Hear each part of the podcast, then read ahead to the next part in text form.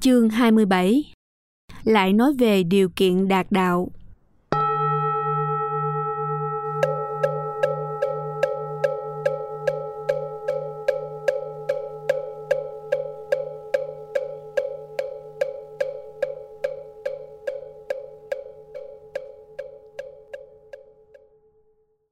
Một, Dịch nghĩa.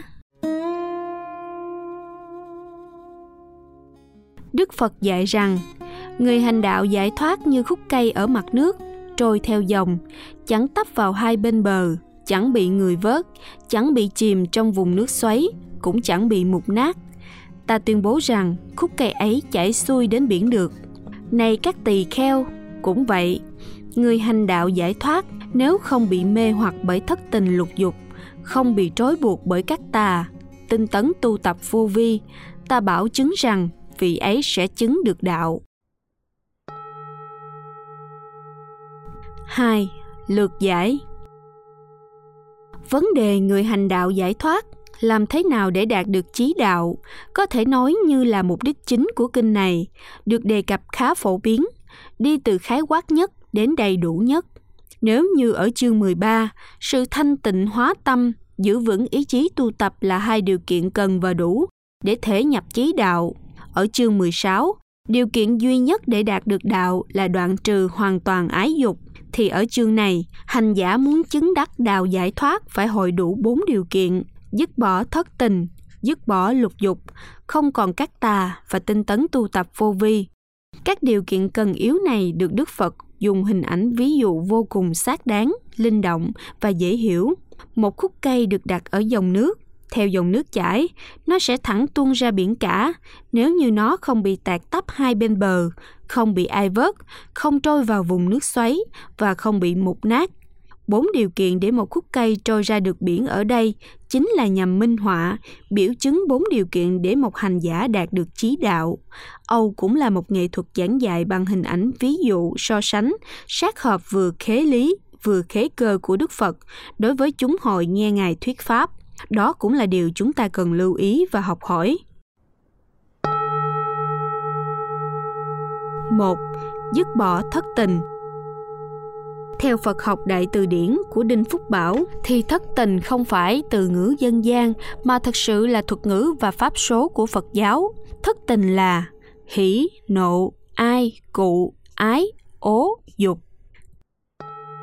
Hỷ trong trường hợp này là thái độ tùy hỷ, đồng tình, bao che, tán thán, khen ngợi với những ý niệm, hành vi, chủ trương, quan điểm xấu ác của kẻ khác, khinh thường nói là kiến ác tác tùy hỷ, thấy làm ác sinh lòng vui theo. Nó là thái độ a vua, là sự gián tiếp tòng phạm theo những hành vi bất thiện, cố ý, có chủ mưu của người khác nói chung tác hại và hậu quả cũng như mức độ phạm tội của kẻ a dua so với người chính phạm, đương sự phạm pháp, được xem như là gần ngang hàng với nhau. Bởi lẽ, một kẻ trực tiếp và một kẻ gián tiếp. Chính cái gián tiếp làm trợ duyên, tiền đề, chất kích thích, xúc tác cho cái chánh nhân trực tiếp tác tạo bất thiện. Và xét về nội tâm thì thái độ lẫn tâm lý của kẻ a dua gián tiếp cũng biểu lộ tâm ý bất thiện với cường độ cũng không phải là nhỏ nghĩa là, kẻ a vua rất muốn làm ác, nhưng chưa có đủ điều kiện. Vì thế, họ đồng tình với kẻ ác, người làm ác. Và khi ý nghĩ đã bất thiện, thì đó là một nghiệp bất thiện. Bất thiện ở nội tâm, tác ý là nghiệp. Điều mà đức phật đã cấm đoán đầu tiên, chính ý nghĩ ác, quyết định mọi hành động ác. Ý dẫn đầu các pháp, ý làm chủ, ý tạo. Nếu với ý nhiễm ô, nói lên hay hành động, khổ não bước theo sau như xe chân vật kéo. Nộ là sự phẫn nộ, giận dữ, sân hận. Nó biểu thị một thái độ muốn thiêu hủy, đã thương đối tượng thù nghịch. Nộ ở mức độ thấp là bực tức, căm phẫn, ôm giữ sự tức tối trong lòng và luôn làm một cái gì đó không đồng tình với đối phương. Chính sự phẫn nộ dưới bất kỳ góc độ nào cũng là sự thiêu đốt tâm từ ái ở con người toàn diện của chính mình nó biến chúng ta thành con người đầy dẫy sự nóng nảy, bợp chợp và mất thăng bằng.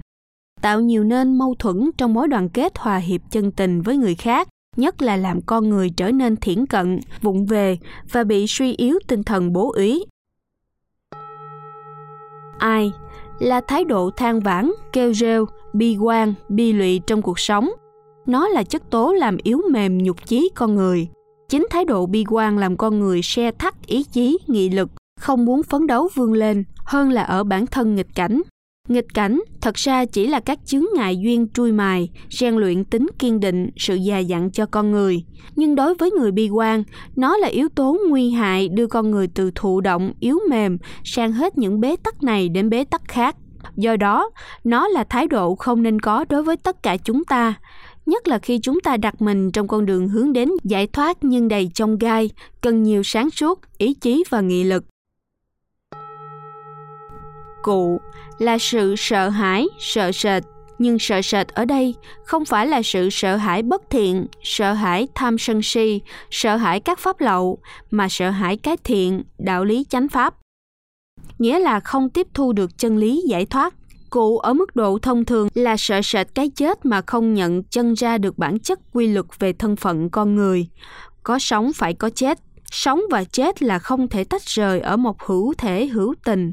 Khi hữu tình đó bắt đầu có sự hiện hữu. Sợ hãi cái chết đến. Sợ hãi các thiện pháp đều làm cho con người xa rời với bản chất đạo, xa lìa sự thanh tịnh, giải thoát. Ái nếu như từ bi là chất liệu yêu thương ở tầm mức rộng lớn, phát xuất từ tâm lượng vị tha vô ngã, nghĩ đến điều lợi ích thiết thực cho con người, thì trái lại, ái là chất liệu yêu thương mang tính cá nhân, vị kỷ. Một sự chấp ngã ngã si, ngã ái. Nói khác, đức ái biến con người trở nên hẹp hòi, ích kỷ, tật đố, ganh tị, thù hận, đối địch, giết chết tâm lượng bồ tát. Ái ở mức độ rộng hơn là sự chấp thủ có sở trụ trước một sự bám phiếu chủng tử tái sinh, đầu mối của mọi luân hồi triền miên đau khổ. Bỏ đi chất yêu thương tự ngã, cột rửa sự chấp thủ nói chung, chỉ với như vậy, hành giả sẽ gần gũi đạo, tâm tự tại, an lạc, siêu thoát. Ố là thái độ thù ghét, thù hận. Nó có tên khác là tật đố, ganh tị với việc làm lương thiện, đạo đức của người khác. Xét về tính chất ố và hỷ tương đồng với nhau. Một đàn thì không đồng tình với thiện, và một đàn thì đồng tình với ác. Không đồng tình với thiện là ác, đồng tình với ác là bất thiện. Nói dễ hiểu hơn, cả hai chỉ là một, sa đọa hóa con người. Dục là sự mong muốn, dĩ nhiên là mong muốn, hy vọng, kỳ vọng không chính đáng. Đi ngược lại bản chất các điều thiện. Chính dục là môi giới chất xúc tác hữu hiệu nhất để từ một ý nghĩ bất thiện trở thành một hành động bất thiện cụ thể. Dục là động cơ hình thành hành động, triển khai hành động, biểu đạt hành động, nhưng là hành động đem lại bất hạnh đau khổ cho người khác, cho chính mình hay cho cả hai. Nó là điều tối kỵ nhất đối với người học đạo giải thoát và con người nhân bản nói chung.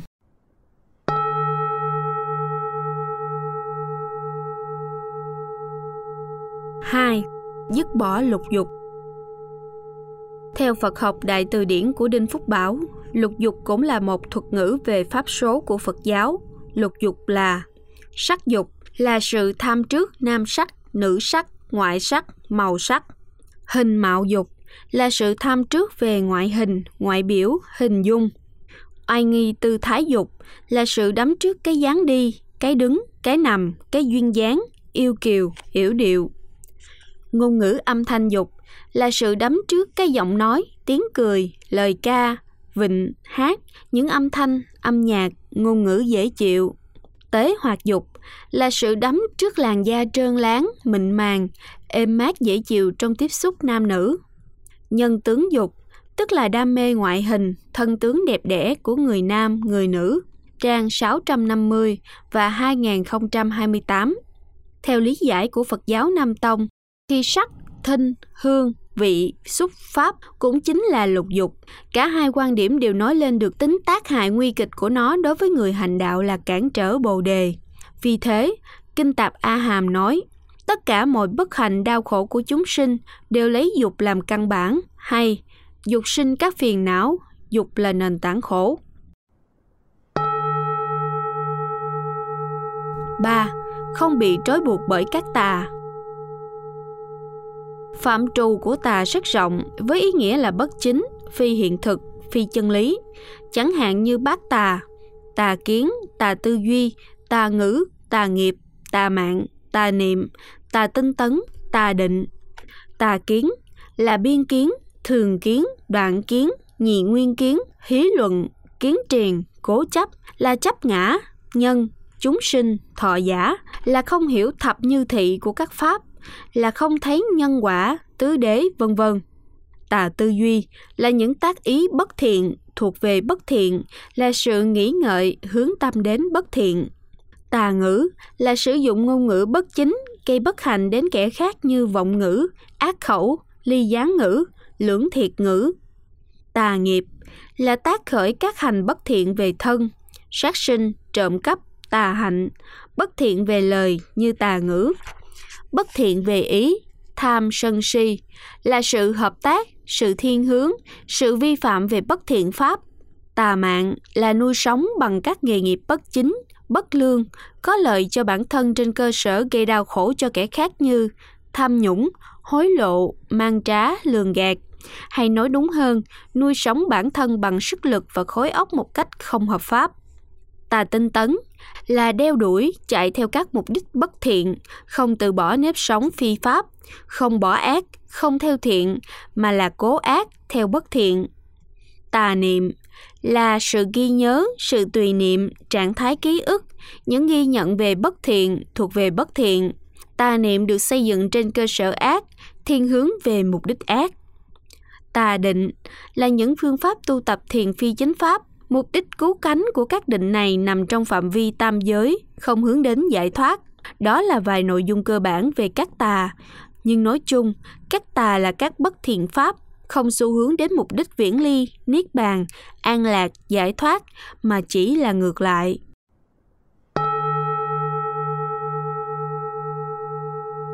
bốn Tinh tấn tu tập vô vi Vô vi, tiếng Phạn là Asanista, được hiểu với nghĩa là pháp không bị tác tạo, không phải là sản phẩm của tác tạo, tức là niết bàn, pháp tánh, thật tướng, pháp giới tánh. Quyển Thám Huyền Ký 4 chép rằng, pháp nào được hình thành từ nhân duyên, pháp đó là hữu vi. Pháp không bị tạo tác là chân lý vô tánh là pháp vô vi. Hoa Nghiêm Đại Sớ 16 chép Pháp hữu vi là pháp tạo tác nên vô thường, không bị tạo tác là pháp vô vi. Vô vi là tịch diệt chân thường. Kinh Vô Lượng Thọ, quyển thượng viết Vô vi là con đường niết bàn. Theo kinh tương ưng thì vô vi tuy là pháp niết bàn nhưng phải là sự tịch diệt hoàn toàn tam độc. Này các tỳ kheo, sự diệt tận tham sân si, đây gọi là vô vi. Như vậy, tinh tấn tu tập vô vi là tinh tấn đoạn trừ tam độc, cũng có nghĩa là hãy nỗ lực tinh cần hướng đến giải thoát, hướng đến bờ bên kia. Này các tỳ kheo, sự đoạn tận tham, sự đoạn tận sân, sự đoạn tận si, đây gọi là bờ bên kia. Xét về nguyên tác, xuất xứ chương này được tìm thấy ở kinh Tương ưng bộ và không có sự khác biệt nào quan trọng giữa hai bản văn. Bản văn của nguyên tác dài hơn và rõ ràng hơn bản văn lược dịch của hai ngài Ma Đằng, Trúc Pháp Lan. Tưởng cũng nên trưng dẫn ra đây để chúng ta có thể tự đối chiếu.